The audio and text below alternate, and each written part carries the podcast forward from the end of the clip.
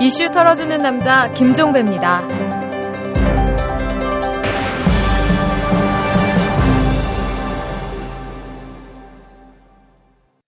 2월 14일 화요일에 보내드리는 이탈남입니다. 판사들이 집단 행동 움직임을 보이고 있습니다. 이 서울 서부지법은 오는 17일 단독 판사 회의를 열기로 했고요. 서울 북부지법과 서울중앙지법도 판사회의 개최를 위해서 논의를 하고 있다고 합니다. 판사들의 이 같은 움직임은 서기호 판사가 재임용에서 탈락한 데 대한 반발인데요. 이 판사들은 법관 어, 연임 심사의 투명성을 보장하고 이의 제기 절차를 마련해야 한다는 의견을 내고 있습니다. 당연한 목소리인 게 아무도 모릅니다. 서기호 판사가 재임용에서 탈락했는데 그 이유가 뭔지 서기호 판사 본인도 정확히 알지 못하는 게 지금의 현실입니다. 법원은 그냥 근무 성적 평정이 좋지 않아 탈락한 것이라고만 밝히고 있을 뿐입니다. 이 법원 딴에는 재임용에서 탈락하는 판사의 명예를 존중하기 위해서 심사 결과를 공개하지 않는지 모르겠지만 달리 볼 측면이 있습니다. 심사 결과를 공개하지 않으면 공정한 심사 기준 외에 엉뚱한 요소가 끼어들 여지가 발생을 합니다. 예를 들어서 정치적 이유 같은 거겠죠. 그리고 이런 우려가 현실로 나타나면 법관의 독립성은 크게 훼손됩니다. 이번 서기호 판사건도 바로 이런 경우에 해당이 됩니다. 이 가카이 빅력과 같이 이명박 대통령을 비판하는 표현을 페이스북에 올린 게 재임용 탈락의 원인이 됐다고 보는 시각이 많으니까요. 법원이 인권을 지키는 최후의 보루임을 자처한다면 그에 걸맞는 모습을 보여주는 것. 이건 당위일 겁니다. 자, 털기 전 뉴스로 시작합니다. 4대강 보건 범국민 대책위원회가 오늘 기자회견을 열어서 4대강 사업 추진에 적극 관여했거나 찬성한 이 정치권 인사 30명의 명단을 발표했습니다. 이 대책위는 이들 인사의 공천 배제, 총선 직후 4대강 사업에 대한 철저한 진상조사와 국정조사 그리고 청문회 실시, 생명 생태를 위한 어, 재자연화 추진 공약 등을 정치권에 요구를 했는데요. 대책위 주장을 간단히 요약하면 4대강 찬성 의원들 물먹을 준비하라 이런 걸 겁니다. 뉴타운 재개발 지역의 철거주택 세입자들이 이 살던 동네에 재정착하기가 한결 쉬워질 전망입니다. 이 서울시는 오는 20일부터 이 철거 세입자에게 한 번만 주어졌던 임대주택 입주 기회를 두 번으로 늘린다. 이렇게 오늘 밝혔습니다. 지금까지 세입자가 주택 철거 때 인근에 비어 있는 임대주택에 입주하면 세입자 대책이 종료가 됐는데요. 앞으로는 철거 때는 물론 준공 때도 임대주택에 입주할 수 있게 하겠다. 이게 서울시의 계획이라고 합니다. 뉴타운이 해피타운이 되려면 당연히 공생을 해야 되겠죠. 고흥길 특임장관 후보자가 미디어법 개정은 미디어 산업의 선진화 및 국민 편익 제고를 위해 필요한 조치였다 이렇게 주장을 했고요. 종편 도입으로 방송의 다양성을 통해 국민의 편익을 제고할 것으로 기대한다고 주장을 했습니다. 고흥길 후보자는 특임장관 후보자 인사청문회에 앞서서 국회에 제출한 서면 답변서에서 이같이 주장을 했는데요.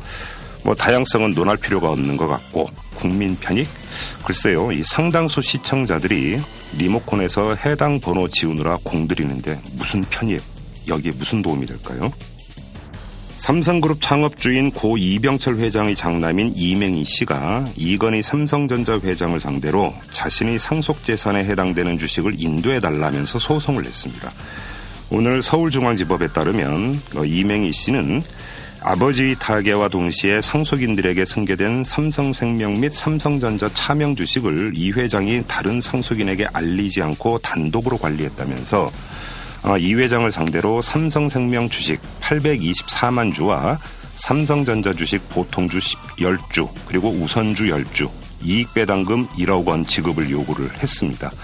아울러 이 삼성 에버랜드를 상대로는 삼성생명 상속 주식 875만 주 가운데 100주와 1억 원을 일부 청구를 했다고 하는데요. 느닷없이 웬 상속 분쟁인가 했더니 이맹희 씨 측에서 차명 주식을 발견했다고 하네요. 과거의 삼성 특검팀 뭐 했던 걸까요? 이상 털기전 뉴스였습니다.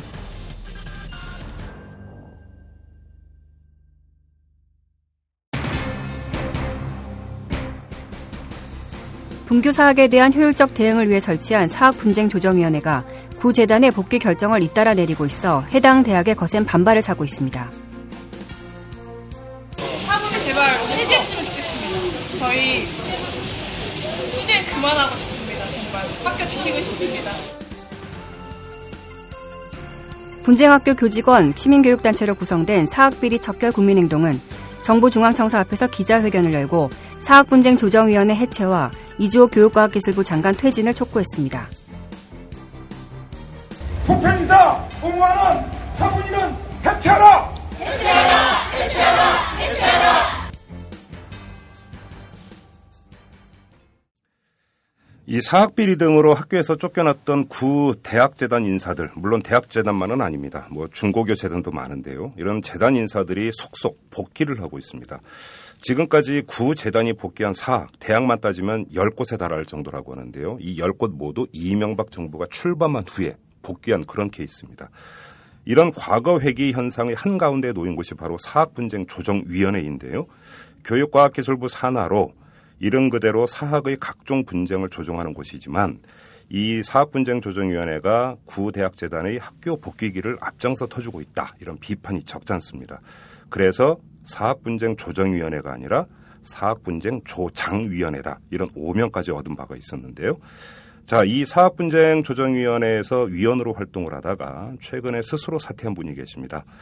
이 사학분쟁 조정위원회의 이해할 수 없는 운영, 그리고 구 재단 인사들의 집요한 로비 문제점을 성토하면서 물러난 분입니다. 바로 김영태 변호사이신데요. 오늘은 김영태 변호사를 모시고 사학비리 그리고 사학분쟁 조정위원회를 한번 탈탈 털어보도록 하겠습니다. 자 변호사님 안녕하세요. 네 안녕하세요. 네. 예. 자 사학분쟁 조정위원회 제가 잠깐 말씀을 드리기는 했습니다만 이거 갖고는 설명이 부족할 것 같고 지금 그 생경하게 이제 듣는 애청자들도 많을 것 같으니까 사학분쟁 조정위원회가 뭐 하는 곳인지 좀 더 풀어서 좀 설명을 좀 해주십시오 먼저. 이제 사립학교법상에 나와 있는 그런 조직이고요. 예. 어, 원래 이제 사학에서 여러 가지 문제점이 발생하면 교과부가 가서 감사하고 예. 이사들 선임 취소하고 막 이러거든요. 예. 그러면 이제 임시이사가 나갑니다. 소위 관선 이사인데. 그렇죠. 그분들이 학교를 쭉 운영하다가 정상화가 됐다고 판단되면 이제 정의사로 다시 선임을 해서 이제 정상화 시키는데 음. 그거를 이제 여태까지 뭐 정부 수립 이후 지금 얼마 2007년까지는 교과부가 했어요. 예. 그런데 그 사립학교에 관한 문제들이 너무나 그 뭐 1990년대부터 2000년 사이에 굉장히 크게 대두됐고 문제점이 너무 크니까 음. 교과부가 이거 자기들이 감당하기가 매우 힘들다. 네. 왜냐하면 사회 무리를 일으키는 사건 너무 많고 예. 또 사립학교들이 뭐 중학교 같으면 수백억 원에서부터 시작해서 대학교 같으면 수천억 원, 예. 조단위까지 어마어마한 이제 그 재산 가치를 가지고 있는 것들을 예. 교과부가 했을 때 오는 그 후유증 뭐 이런 걸 감당하기 싫고 음. 또그 당시에 이제 한나라당에서 사립학교에 대해서 엄청나게 이제 로비를 받고 있었거든요. 그때 사립학교법 이제 그 예, 개정 논란이 엄청나게 예, 거셌죠. 개방이사 예, 뭐 두느냐 마느냐 없애라 막 계속 그러면서 타협하면서 이제 사립학교 법 요거 집어넣었어요, 그걸. 그래갖고 교과부에서 정상화 시키는 일을 하던 거를 어 민간인에서 11명을 뽑아가지고 예. 교과부가 하는 일을 그 위원회에서 해라 이렇게 준 겁니다. 그러니까 어. 간단히 말하면 교과부 역할 중에 일부를 떼어낸 것이다. 예. 이렇게 보면 되죠. 그러면 사학분쟁 조정위원회의 권한이라고 하는 게 어떤 사학 비리든 아니면 그러니까 사학 분규든 이런 게 발생을 해가지고 일단 문제점을 진단을 하고 기존 이사는 일단 그 퇴진을 시켜야겠다 이렇게 결정을 하고 그래서 임시 이사를 파견을 하는 것도 결정을 하고 나아가서 이제 학교가 정상화되면 다시 정의사 체제로 돌리는 것까지 결정하는 이 일련의 과정에 관한 모든 권한을 사학분쟁 조정위원회에서 행사를 하는 건가요? 그 앞에 부분 중에 이제 학교가 이제 잘못됐을 때 뭐 감사를 하고 선임 취소하고 이런 거는 이제 교과부에서 하거든요. 아, 그건 네, 교과부에서 하고. 합니다. 근데 그걸 이제 정상화시키는 과정 음. 이런 것들은 이제 그 위원회에서 하죠. 아, 그래요? 네. 그러면 위원은 지금 어떻게 구성이 되는 겁니까?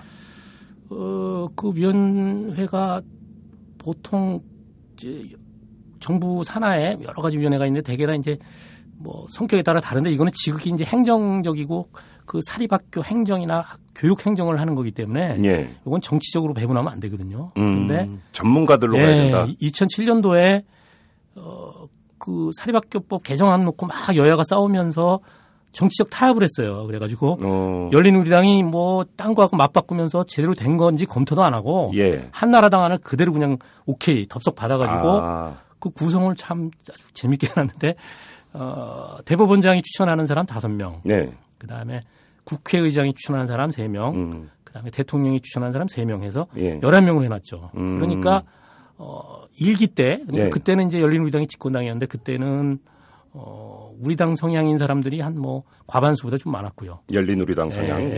예. 그리고 이제 한나라당 성향인 사람이 그보다 조금 소수였고 음. 그러다가 이기에 이제 임기 2년 지나고 한번 바뀌면서는 집권당이 바뀌었거든요. 그렇죠. 러니까 한나라당이 근데 이번에는 10명 예. 성향이 물론 대법원장 추천은 엄격히 한나라당 아니라고 말할 수도 있지만 음. 성향은 거의 같습니다. 예. 왜냐하면 그 대통령의 이제 그 저기에 있기 때문에 음. 그러고 나니까 실제로 그 이제 야당 몫이라고 하는 거는 그 야당이 추천한 사람 한 사람 국회의장 추천으로 들어간 아하. 그래서 10대 1 정도 구성으로 이제 2기에서 그렇게 됐어요. 그래서 음. 그 10대 1이라는 게 뭐 억지로 제가 말씀드리는 건 아니고 표결을 해보면 되게 10대 1로 나오니까 아, 그래요? 네. 어. 그래서 그건 아주 지극히 정치적으로 구성됐기 때문에 예. 교육의 전문성이라든지 뭐 중립성이라든지 이런 거를 전혀 살리지 못하고 음. 그냥 어떻게 보면 정치적으로 나눠먹기 같이 음. 그런 식으로 운영되는 아주 원천적인 어. 구성입니다. 그게. 그래요? 전 그리고 변호사님 이제 한나라당이 아니라 새누리당입니다. 네, 새누리당. 자, 그렇게 하고 지금 11명으로 구성되어 있는데 이제 그 국회의장 추천목 3명 가운데 이제 그거는 이제 국회 의석수에 따라서 배분을 하니까 네. 지금 이제 한나라, 그러니까 저도 한나라당이라고 그러네. 이 새누리당 의석수가 월등히 많으니까 그쪽에서 두 석 가져가고 두 명을 이렇게 된다는 얘기인데 그럼 아무튼 11명으로 구성됐습니다. 그들의 면모는 주로 어떤 사람들입니까? 어, 제일 많은 숫자들이 이제 법조인들이고요. 그러니까 법조인들? 예, 예. 그거 이제 이따가 말씀드리겠습니다만 하여튼 제일 큰 문제인 거는 현직 고등법원 부장 판사가 행정부에 와 있는 겁니다. 그 대법원장 추천으로 해가지고 어, 부장 판사도 들어가 네. 있습니까? 그거는 어. 위헌이죠 명백히. 예. 그리고 대법원장 추천에는 이제 전직 뭐 고위 법관인 네. 변호사들. 음. 그래서 대개 다섯 명은 대개 변호사들입니다. 대법원장 이- 추천 예, 케이스는? 추천 케이스 변호사들이,고 예. 그중 현직 고법 부장 판사가 한 사람 와 있고요. 예. 그다음에 한나라당 추- 저 국회의장 추천 중에 두 사람 음, 하여튼 이든 뭐 하여튼 대통령이든 대개 교수들 아. 교수들입니다. 나머지는. 예. 그래서 어, 변호사들과 교수, 법관 어허.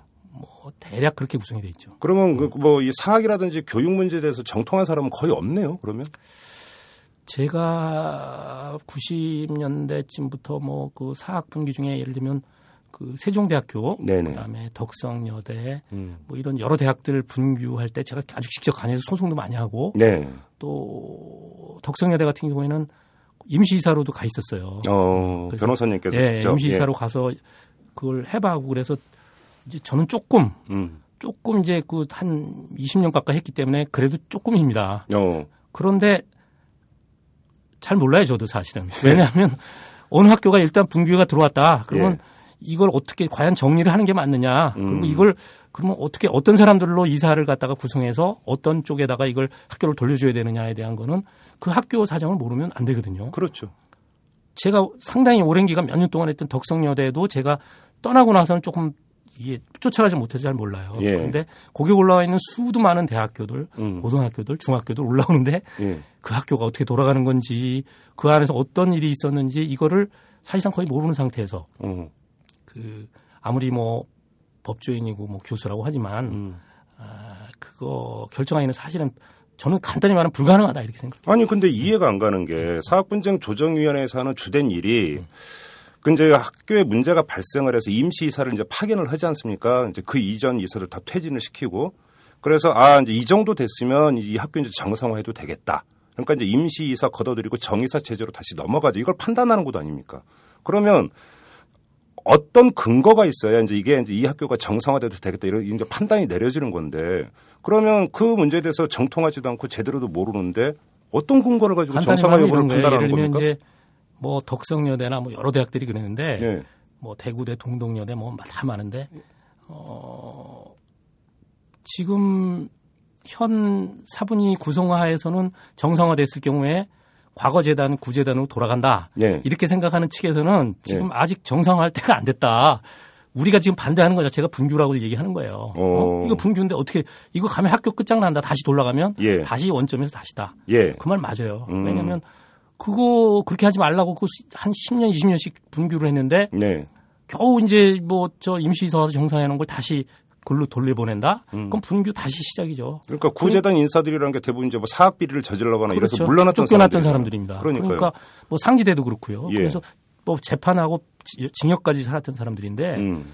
그러니까 이런 사람 돌아오게 되면 안 된다는 쪽에서는 정상화 때가 아니라고 얘기하고 네. 그걸 지금 현 여건상 정치 여건상 이건 구성으로 보면 이거 우리가 도로 찾아올 수 있다고 생각하는 사람들은 자, 저 아무 일도 없이 깨끗해졌다 학교가. 어. 물론 임시사들이 그렇게 만들어 놓은 건데 예. 이제는 우리가 가져가도 된다라고 해서 계속 정상화 시키라고 하니까 우선 정상화 할 거냐 말 거냐는 요건 갖고도 완전 대립이 돼요. 기준 자체가 다른 거네요. 네. 정상화 네. 판단하는 기준 그렇죠. 자체가 그렇죠. 거기도 정치적인 판단이 스며든다라는 거고 스미는 게 아니고 거의 대부분 정치적인 판단이에요. 네.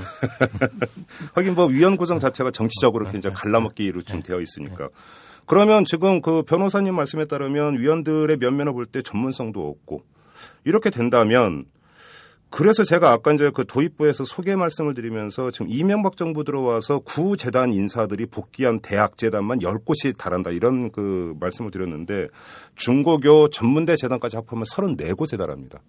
결국은 그럼 이런 수치는 그 사학분쟁 조정위원회 구성이나 그다음에 그 사람들이 갖고 있는 전문성을 볼 때 필연적인 결과라고 그렇게 평가를 하십니까? 이럴 수밖에 없다고 보세요. 그러니까 이런 거예요. 이제 전문성이 이제 저는 저는 전문성이 없다고 스스로 얘기하고 다른 분들은 전문성이 있는 점인지 제가 뭐 감히 말할 수는 없어요. 그런데 네. 이런 겁니다. 예를 들면 어, 하나 예를 들면 지금 그 부산에 한 대학교가 고등학교가 있는데 네. 그 고등학교가 기독교 계통에서 설립을 했어요. 음. 그런데 운영이 제대로 안 되니까 막 그 넘어갔어요. 여러 차례 순차로 아. 넘어갔는데 나중에는 이제 현 이사진들이 이제 돈이 좀 있는 분들이 들어왔어요. 그 돈을 예. 주고 원래 사립학교는 팔고 사면 안 되는 건데 팔고 샀다는 얘기예요? 아니 사실상 팔고 사는 거나 마찬가지예요. 예. 왜냐하면 예. 학교에 이제 그 기여를 하고 돈을 많이 내놓고 예. 그 돈이라는 건 이제 학교에 채무 같은 걸 변제해주고 예. 그 대신에 이사진을 그 사람들이 다 아. 차지하는 거죠. 그러면 음. 학교의 운영이나 모든 거 뭐 돈이고 뭐 인사고 다 이사들이 결정하는 거니까 예, 예. 사실상 학교가 가, 그 그들이 가져가는 거니까 결국은 팔고 사는 실제로는 팔고 사요. 매매 계약서 제가 어느 무슨 외고 팔고 사는 거에 대한 소송도 한번 해봤는데 계약서에 이렇게 써 있어요. 팔고 사는 걸로. 원래 그거는 드러나면 무효죠. 어. 왜냐하면 그건 재산 사유재산이 아니기 때문에 법인이고 이거는 그 사립학교법에 따른 공법인이기 때문에 팔고 살수 없는데. 국가에서도 많이 지원이 그렇죠. 돼 있고. 그렇죠. 예. 예. 그런데 하여튼 그렇게 이제 되는데 그러면 그 학교가 그 중간에 이제 그 맨 처음에 설립했던 그 기독교단의 이사장이 포기각 썼습니다, 자기가. 어. 근데 나중에 이게 이제 지금 누구에게 돌려주느냐가 쟁점이 됐는데. 예.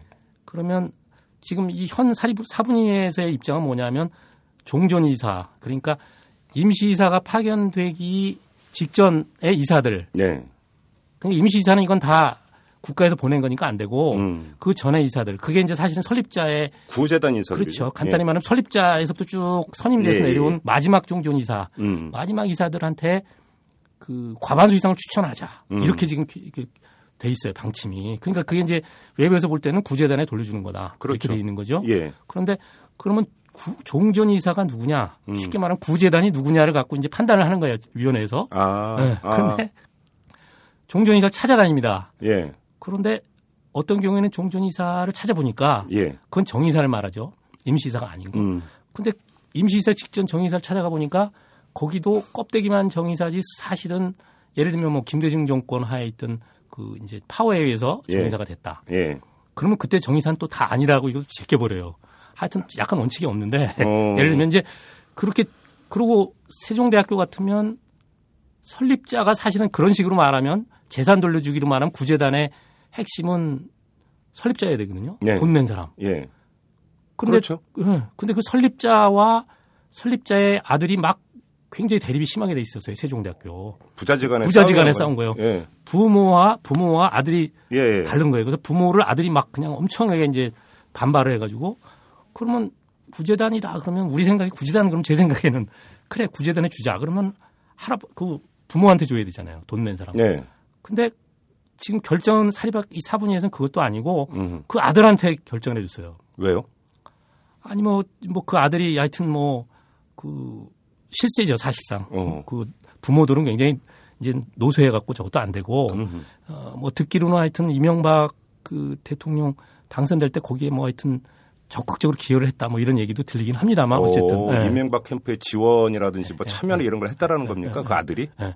그러니까 구제단에 주면 그 아버지 엄마한테 줘야 되는데 또 거기는 안 되고 아들한테 줍니다. 그래서 저는 처음에 사분에 들어가서 야 그래 구제단에 돌려주는 게 이분들의 원칙이면 도대체 그러면 그냥 그렇게 했더니 그것도 또 아니에요. 그러니까 간단히 말하면 어 가장 구- 그 사실상의 실세가 누구냐 거기다 음. 돌려주자 음. 그겁니다. 어. 근데 그 실세를 찾으려니까 복잡한 과정을 거쳐야 되는데 딱 봐서 아는 것도 있지만 아까 말한 그 부산의 고등학교의 경우에는 처음에 설립했던 그 목사가 포기를 했기 때문에 예. 이제 포기했다 그러니까 그 이건 옛날 구제단에 돌려줄 필요 없다. 음. 그럼 지금 이제 그분이 실세입니다. 지부금한테 주자 이렇게 결정이 났어요. 예. 근데 이제 구제단에서 또 그 설립자가 막 일어나서 그 포기는 사실은 잘못된 거고 나는 내 게 아니고 미국에서 원조 받아서 한 거다. 미국의 음, 재단, 음. 미국의 이제 장로회가 있어요. 예. 그러니까 다시 회의해 보니까 어 이거 이상하네. 음. 이 사람 포기할 수 있는 위치도 아니네. 예. 그래서 다시 또 번복을 했어요. 어. 그러니까 이를테면 요약하면 그 복잡한 일들을 판단하려면 그 사안을 절, 절- 내용을 잘 알아야 되고 예. 거기에다가 이제 법률을 적용해야 되는데 음. 만약에 이 정도의 큰 그 규모의 재산을 만약에 재판으로 가면 한 1년, 2년 대법원까지 가면 한 3, 4년 동안 서로 증인 대고 막 증거 신청하고 뭐 그래 막 싸우고 그래서 판단하는 건데 이거는 그런 절차가 전혀 없습니다. 어, 완전히 그 사업분쟁 조정위원들 11명이 어떻게 이제 그 결의하느냐에 따라서 수백억. 잘, 어, 잘 하면 청문회 한 번 정도 합니다. 그러면 쌍방 불러서 예. 한 1시간, 2시간 정도 얘기 듣고 예. 그러고서 결정을 하는데 그러다 보니까 그 사실관계 그 복잡한 거 예. 보통 재판 같으면 5년씩 뭐 치열하게 양방 싸우게 해가지고 그걸 결정해야 되는 일들이 예. 한두 시간 내에 그 듣고 예. 그다음에 서류 교육부에서 만들어준 서류 몇 개 보고 음. 결정하다 보니까 스스로 막 번복하는 일이 생기는 거예요. 어, 그래요? 그러니까 이거는 지금 사분위에서는 스스로가 준사법기관이라고 그래요. 자기들 스스로가? 네, 네. 어. 근데 준사법기관이면 판, 판결처럼 예. 재판처럼 양쪽에게 대등한 기회를 주고 예. 정말 치열하게 싸우게 하고 예. 증거 다 검토하고 그러고 나서 결정을 해야 되는데 판사들이 전문적인 사람들이 예. 뭐 물론 변호사들 뭐 교수들 다 훌륭한 분들이지만 음. 그 실정 잘 모르고 그렇게 어. 쌍방이 치열하게 싸우는 그런 절차도 일체 없고 음. 그런 가운데서 그걸 덜컥덜컥 결정을 하니까 저로서는 야, 이건, 진- 이건 이건 좀 두려운 거예요. 저는 재판 제가 뭐 수십 년 했지만 예. 이런 거를 재판으로 한다면 이렇게 결정하면 이건 택도 없다. 어, 사퇴하신 그런 가지고 이유 네, 중에 매우 하나가 큰 이제 바로. 거고. 네, 나는 그거를 그런 결정을 할 자격도 능력도 없다. 어허. 그리고 자 여기서 이제 당연히 떠오르는 추측이 뭐냐면 그 수백억 최소 수백억 많으면 수천억의 재산 가치를 갖고 있는 학교 재단이 누구 손에 넘어가느냐를 결정하는 게 사학 분쟁 조정위원회인데 그러면 당사자들 입장에서 보면 필사적일 수밖에 없는 거 아니겠습니까? 그렇습니다. 여기서 이제 당연히 로비가 싹틀 수가 있는 건데 네. 변호사님께서 사분위 위원을 이제 사퇴를 하면서 하신 말씀을 보면 로비가 있었다라고 밝히셨어요. 실제로 그런 게 많이 로비가 발생을 합니까? 그러니까 우선 제 경우만 얘기하면 네. 어, 제가 사분위를 그 이후로 사퇴했는데 네. 그 사퇴한 걸 모르고 음. 저 경상도 쪽에 있는 어느 학교에서 네. 그걸 찾으려는 그 아마 구재단 구- 측에서 구재단일 걸로 보여집니다. 예. 그런데 어, 저희 제한테는 직접 못 맡기고 음. 어, 저희 사무실에 맡기겠다. 어, 그뭐 소송 좀- 소송 사건 아니야 소송이 아니고 사분위에서 예. 그, 그 말하면 그 돌려주는 그 예. 정상화라고 그러죠. 예. 재단 정상화에서 누구에게 정의사를 추천을 할 거냐, 추천권을 줄 거냐를 결정하는 과정이 이제 사분위에 있는데 그 안에 변호사를 선임합니다. 아, 보통? 네. 음. 그래서 쌍방이 다 변호사가 나와서 이제 아까 한 시간짜리 설명한다 그럴 때 변호사들이 나와서 설명을 해요. 아, 그러니까 네, 약식 청문회 비슷하게 할 네, 때 네, 당사자들이 네, 아니라 대리인이 네, 변호사가 나와서 당사자들도 데리고 나와서 네. 얘기를 해요. 그러니까 그러고 수많은 서면들을 양쪽에서 내는데 이제 예. 그게 이제 변호사들이 내는 거죠. 아, 아. 근데 그 사건을 말하자면 저희 사무실에서 하게 해달라. 어, 아니 변호사님이 사분위원인데 변호사님이 소속 법무법인에 그걸 맡기겠다. 실제로 그래서 어 사분위에 있는 사분위원들이 이제 대- 그 변호사들이 많은데 예. 거기 로펌들이 이제 변호사들이 많잖아요. 예, 그러니까 예. 본인한테는 직접 못 맡기고 예. 그 사무실에 다른 변호사가 이제 하거나 음. 어, 뭐 친한 또 다른 변호사가 하거나 뭐 이렇게 하려고 엄청 찾아다니죠. 실제로 그런 케이스들이 좀 있었고요. 그래서 어? 그것들이 문제가 많이 됐죠. 신문에도 보도가 됐고. 예. 그래서 뭐 같은 사무실에 있는 누가 이 사건을 이쪽 한쪽 편을 맡았는데 음. 거기에 저뭐 위원이 거기 있으면 되겠느냐. 음. 그래가지고 그 말하는 투서 같은 것도 엄청 들어오고요. 국회 뭐 언론에 뭐 굉장히 크게 들어왔습니다. 그래서 뭐 작년 한 후반기 때는 그것 때문에 하여튼 약간 업무가 마비될 정도였어요. 그러니까 뭐냐면 뭐 그 불만 있는 쪽에서 네. 이제 말하자면 결정이 불만 있는 쪽에서 상대방을 으- 지지하는 듯이 보이는 그 위원들을 상대로 예. 집요하게 공격을 하는 겁니다. 네. 그래가지고 뭐, 그, 뭐, 하여튼 온갖 얘기를 다 하고 막 그러니까. 음. 그러면 또 재밌는 건 이제, 예를 들면 사분이 하면 이제 회의를 하면 비공개라서 모르는데, 네. 거기서 이제 누가 어느 쪽을 밀었다라는 게 회의 끝나자마자 바로 다 알아요. 그러면 어, 사분, 그- 그- 사분위원들이 다음 사분 회의 때 나와가지고 막 서로 화를 내면서 어, 어? 이거 당신이 우리- 흘- 어, 흘리지 않았냐? 어, 서로 겁니까? 누가 흘렸는지 모르지만 이럴 수가 있느냐. 예. 여기서 내가 누구라고 뭐라고 말한 거를 바로 그쪽에서 알면 그쪽에서 나한테 공격을 하고 있지 않느냐. 음. 그러면서 엄청 화를 냅니다. 근데 나는 참, 참 우습기도 하고 창피하기도 하고 음. 아 그거 당연히 공개해야 되는 거죠. 아니 근데 제가 너무 순진한가요? 자, 제가 사분위원인데 제가 또 이제 변호사로서 어느 법무법인에 소속이 되어 있어요. 그런데 그러니까 그러니까 구 재단 인사가 자기 학교를 그러니까 되돌려 받기 위해서 이제 그 사분위에 그걸 냈고 그래서 변호사를 선임하는데 저한테 직접 맡기지는 못하지만 저하고 같은 법무 법인에 근무하는 다른 변호사한테 이제 그걸 맡긴다 이 말씀 아닙니까? 그렇죠. 그러면 그 법무법인 입장에서 그 사건을 맡지 않아야 되는 게 도리 아닙니까? 맞습니다. 근데 그걸 다 맞나요? 아니 그러니까 이제 공식적으로는 이제 그래서 그런 기피도 막 들어오고 그러는데요. 네. 그러면 공식적으로는 이제 관련돼 있는 사분위원은 그 결정에서 나는 빠지겠다. 그러니까 스스로 사건은 수임을 하고 아니요. 그 같은 사무실에 있는 다른 변호사가 맡았을 경우에 그 음. 학교 사건에 대한 결정에 아, 그러니까. 나는 빠지겠다. 그러니까 법무부 하니까 다른 변호사님 맡기에 맡은 거죠. 그렇죠. 대신 자기가 빠지겠다. 네. 그 결정 결정에는 과정에서. 빠지겠다라고 해서 빠지는 경우가 꽤 여러 건 있었어요. 어, 그러면 이게 거의 뭐 일반화되어 있다는 얘기네요. 그렇죠. 거의 관행화되어 있다는 아주. 정확하게 말하면 뭐 사분위원들하고 같은 사무실이거나 아니면 친구거나 뭐 줄이 닿는 그런 변호사들 찾아다니는 게 아주 그쪽의 일이죠. 어, 그래요? 로비를 위해서.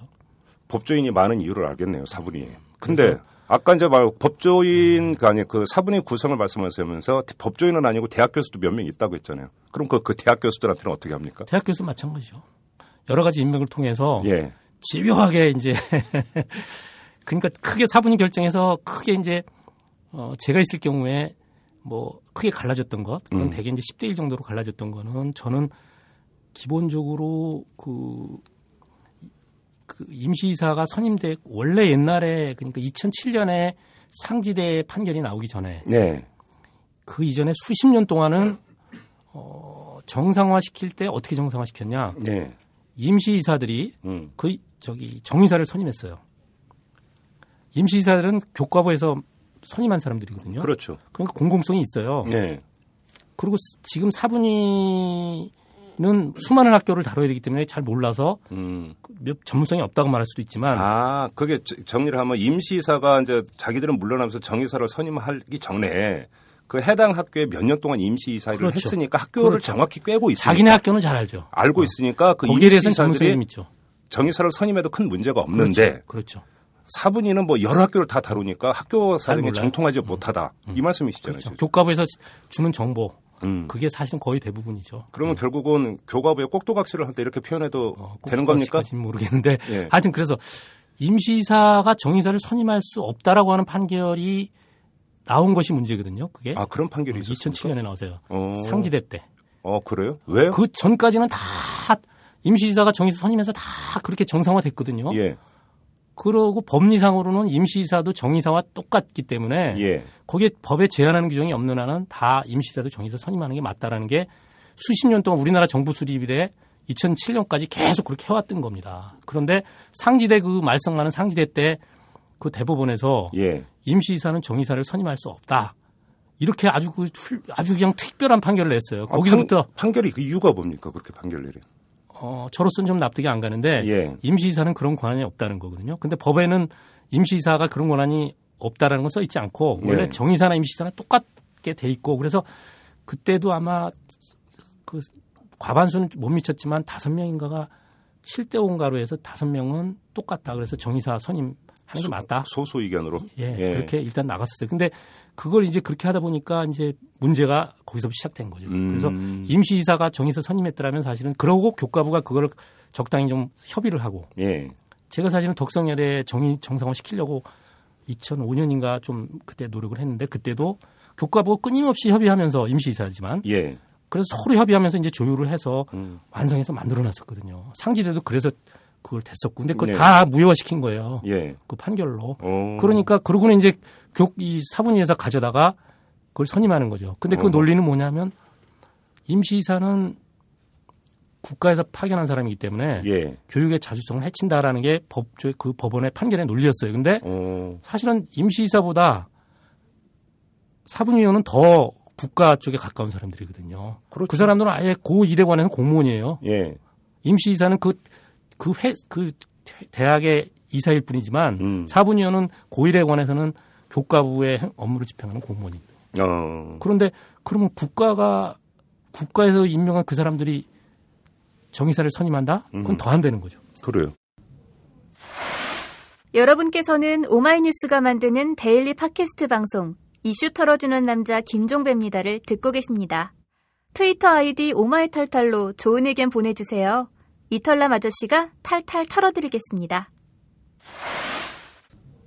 아무튼 그 사분위가 지금 이- 이런저런 문제가 상당히 많은데 또 모든 회의는 비공개로 진행이 됩니까? 그러면 회의 결과나 이런 게 전혀 공개가 안 됩니까? 그 회의는 이제 나중에 교과부에서 정리해가지고 예. 이제 기자들한테 브리핑하죠. 결과만. 네, 결과. 아니 회의록은 어떻게 됩니까? 회의록 그래. 제가 그것도 참 무서운 얘기인데요. 예. 제가 들어가서 보니까 제 앞에 전임이 외대 이장희 교수셨는데 야당 예, 시절 예, 한 예, 분. 예. 그분도 하다 하다 안 돼서 나갔어요.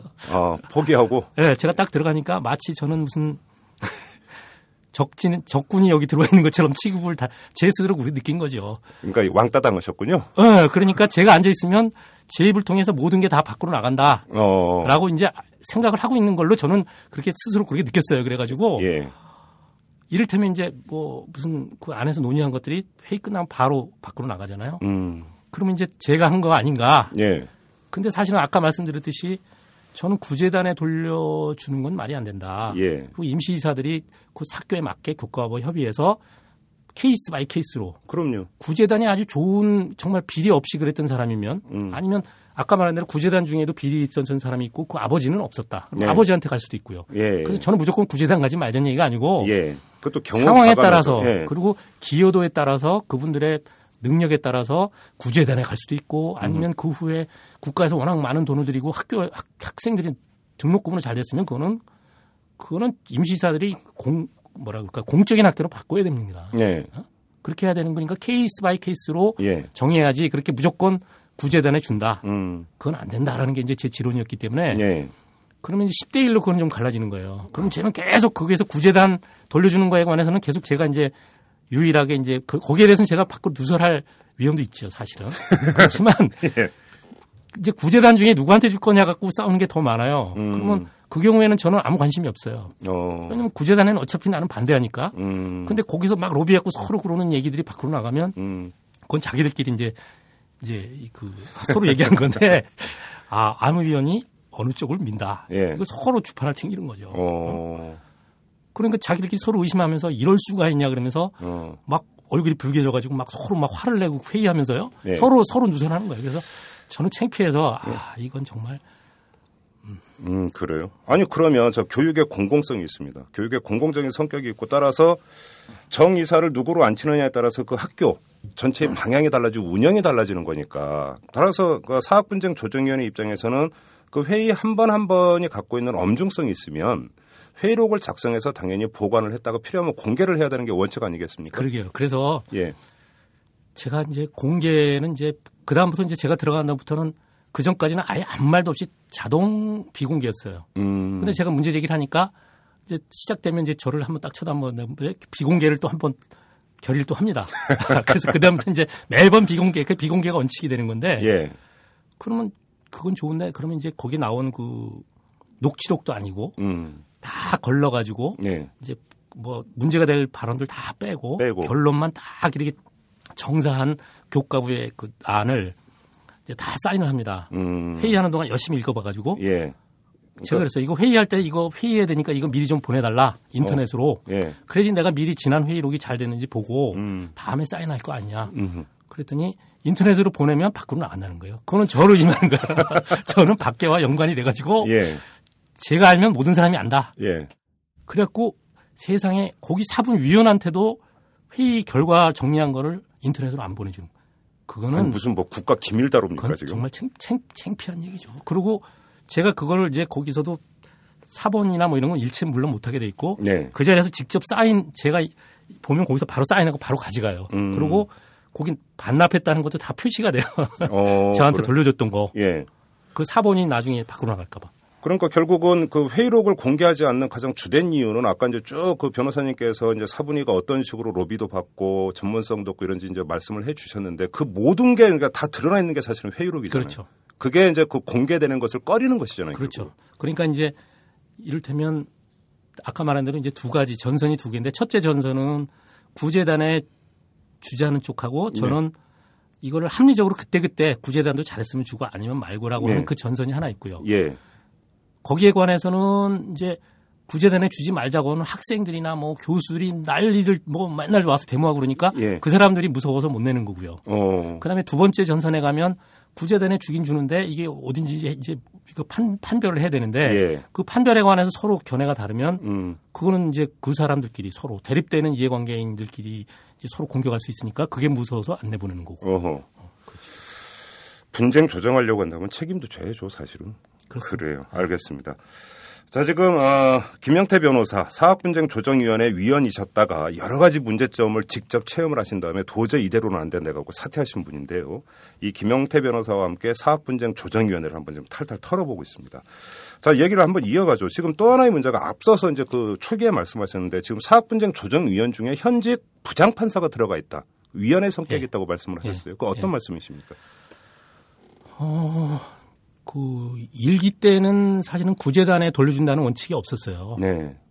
그런데 이제 그 후반에 사실 1, 2, 3기가 정확히 나뉘는 건 아닌데 왜냐하면 음. 이- 약간 교체가 이렇게 겹쳐 있기 때문에 그두 이기 소위 이기라고 표현할 때 고등법원 부장판사가 한 분이 오셔가지고 네.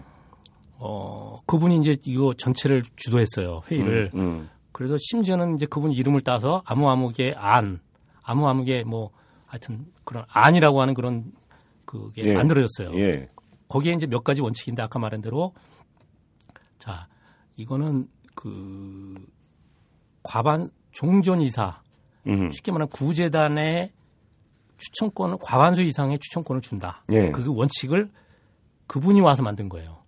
구재단 쪽에 과반수 추천권을 준다. 예. 음. 그런데 이제 그- 그 앞에서 얘기하면 원래 사립학교법에 보면 정상화 시킬 때 어떻게 하느냐 예. 의견을 들어라. 어. 누구 의견을 듣느냐? 학교 구성원들 돈을 좀 낸 사람들 어. 재산 그러니까 그 재산을 이제 학교 설립할 어, 때 어, 예. 재산을 좀 한 사람들 학교 발전에 기여한 사람들 네. 뭐 그다음에 학교 관계자 예. 이런 사람들 의견을 듣도록 돼 있어요. 들으라고 돼 있어요. 표, 표현이. 음. 그럼 듣기만 하면 되거든요. 예. 그걸 따를 필요는 없어요. 음. 참조 사항이네요. 참조 사항이에요. 예. 듣기는 해야 돼요. 안 음. 들으면 문제가 됩니다. 음. 그런데 그런 법이 있는 상황하에서 그 대법원이 2007년에 어, 애매모호한 아까 임시이사는 정의사님이 안 된다고 예. 하면서 어, 다만 그 종전이사 이제 음. 구재단인데 말하자면 그 구, 구재단이라는 것이 이제 그 학교의 설립 목적과 네. 취지를 잘 이렇게 순차적으로 계승한 사람이다. 음. 그러니까 그 마지막 종전이사, 임시이사 파견되기 직전 종전이사가 그 학교의 정관이나 목적을 잘 담지하고 있는 사람이기 때문에 예. 그 사람의 의견을 그 사람이 학교가 잘못됐을 때 뭐를 이의를 제기할 수 있다. 음. 거기까지만 판결했어요. 음. 이의를 제기할 수 있다. 소송을 제기할 수 있다. 예. 그런데 그 아까 온 그 그분이 고등법원 부장판사께서 그 판결을 확대 해석해가지고 그냥 학교가 뭐가 문제가 있을 때 이의를 제기할 수 있는 이해관계인 정도에 불과한 판결을 가지고 예. 정상화됐을 때 과반수 추천권을 종전이사에게 주라는 식으로 확대 해석을 한 거예요. 음, 그러고는 대법원 판결이 그렇게 돼 있다라고 막 얘기를 하니까 거기 나와 있는 이제 다른 모르는 이제 그 뭐 변호사 교수들은 다 따라가서 끄떡끄떡 해서 그 안을 만든 것이 자 대법원 판결에 어, 이거는 과반수 추천권을 구제단에 주라고 됐어라고 해서 그게 아주 이렇게 딱 금과 옥조가 딱 된 겁니다. 한 사람의 판례 해석이 그냥 네. 원칙이 돼버린 네. 거네요. 그런데 나중에 국회에서 나왔을 때 예. 그 판결을 했던 이제 그 저기 사람이 이제 거기 관여했던 사람이 이제 김황식 총리거든요. 아, 예. 그 양반이 이제 청문회 나왔을 때 야당에서 물어봤어요. 아, 예. 당신이 그 다수 의견이었어요. 당신이 그때 말한 게 그 종전이사 음. 임시이사 직전에 있는 그 정의사가 과반수 추천권 그 저거 거기다가 과반수를 학교를 돌려주라는 얘기냐? 네. 그거 아니라고 얘기했어요. 어, 거- 아니 판결문에 보면 거기 판결 내린 주체 네, 자체가. 판결문에 그렇게 써 있어요. 이거는 그냥 그 잘못된 이해관계인이다. 음. 그것만 선언했는데 아예 학교를 돌려주라고 아주 비약적 해석을 한 거예요.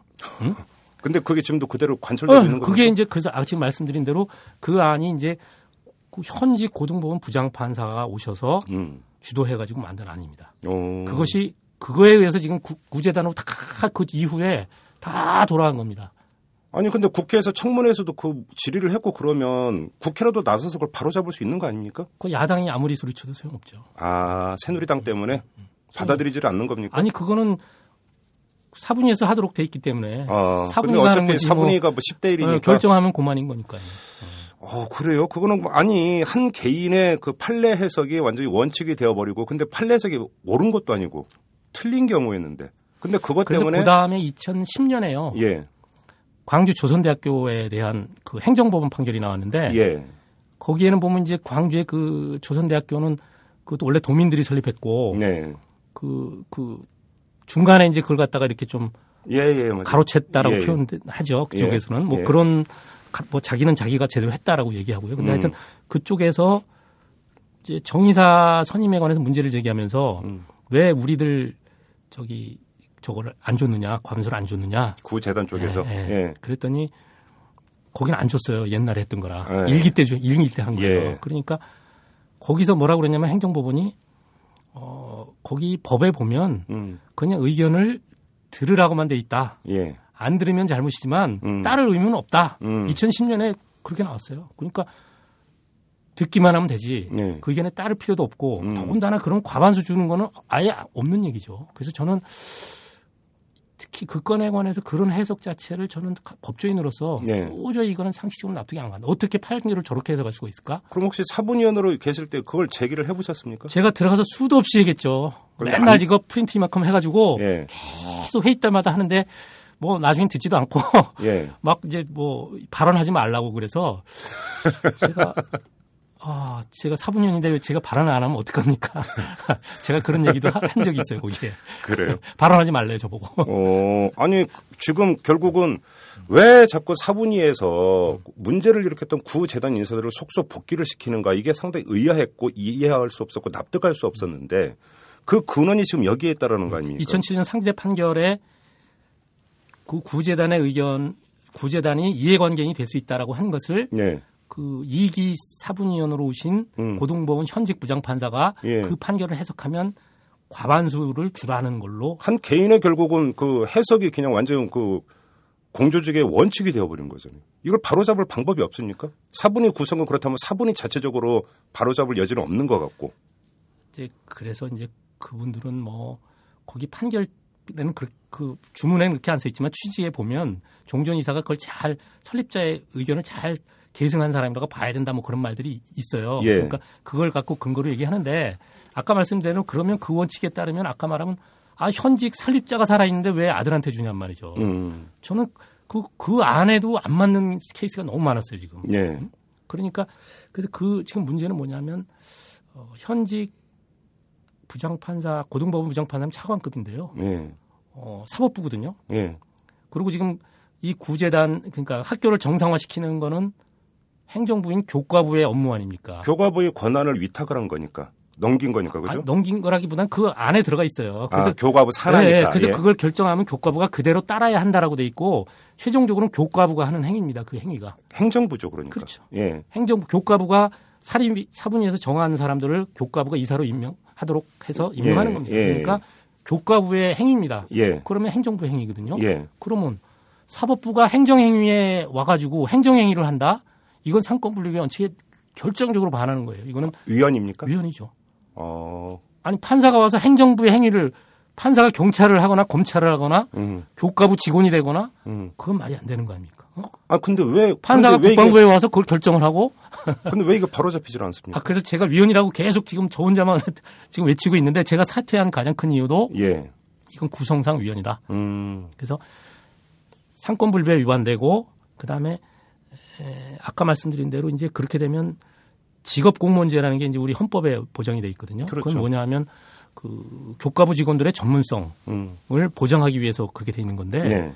아까 말씀드린 대로 뭐 이제 그 현직 부장 판사가 있죠. 음. 그다음에 저도 잘 아무것도 모르는 저를 대단했죠. 예, 추천했다고 그래서 국회가 예. 그다음에 뭐 저보다 좀 낫겠지만 하여튼 교수, 변호사 이런 분들 와 있는데 그 복잡한 수많은 학교에 벌어진 일을 교과부 아니고는 모르는데 예.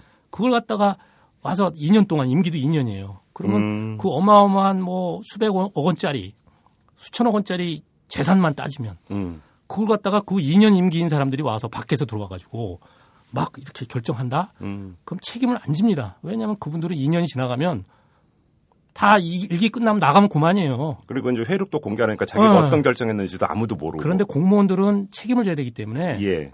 어느 정권이 들어오든지 간에 공무원은 함부로 결정을 못 합니다. 음, 계속 이 눈치 보고 저 눈치 보고 뭐 우리 당 열린 우리 당이 집권할 때는 이제 한나라 눈치 보고 음. 새누리당이 집권할 때는 열린우리당 지- 눈치 보고 이렇게 서로 눈치 보기 때문에 공무원들은 영혼이 없다고 그러죠. 함부로 결정을 못 해요. 예.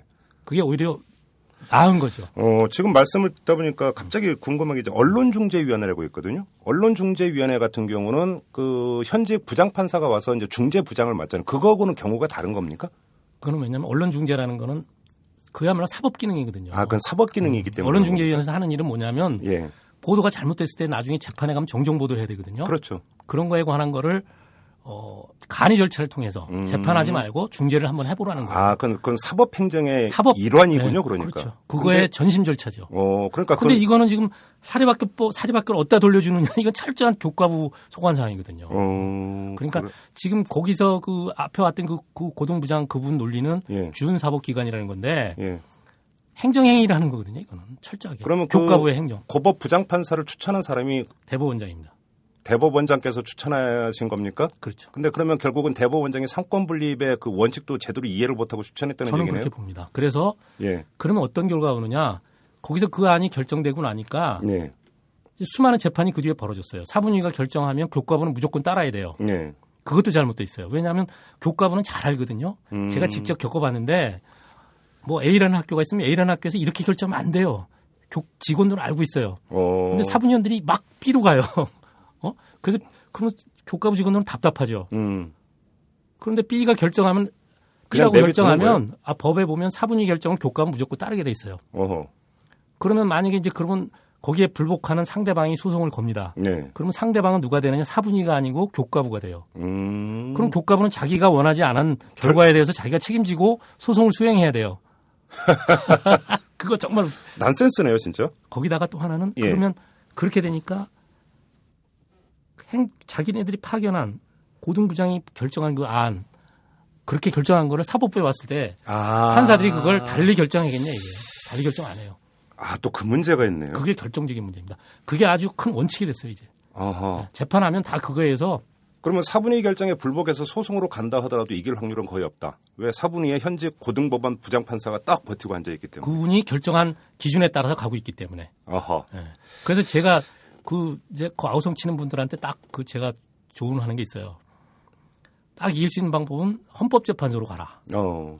헌법재판소에 가면 헌법재판관들이 봤을 때 예. 거기 지금 뭐 끝없이 하여튼 뭐 대법원하고도 이제 여러 문제 가지고 대립각이 좀 있거든요. 네. 어, 그 중요한 문제에 관해서. 예. 근데 헌법재판관들이 봤을 때는 아니 사법부에 있는 그 고위직 법관이 음. 행정부에 가가지고 행정부 공무원들이 교육, 교육 공무원들이 해야 될 일을 음. 막 기준을 세우고 막 결정하고 예. 그게 다시 문제가 되면 자기들이 또 와서 재판한다? 음. 이건 위헌이다라고 저는 헌재에서 반드시 위헌이 날 거라고 아주 어?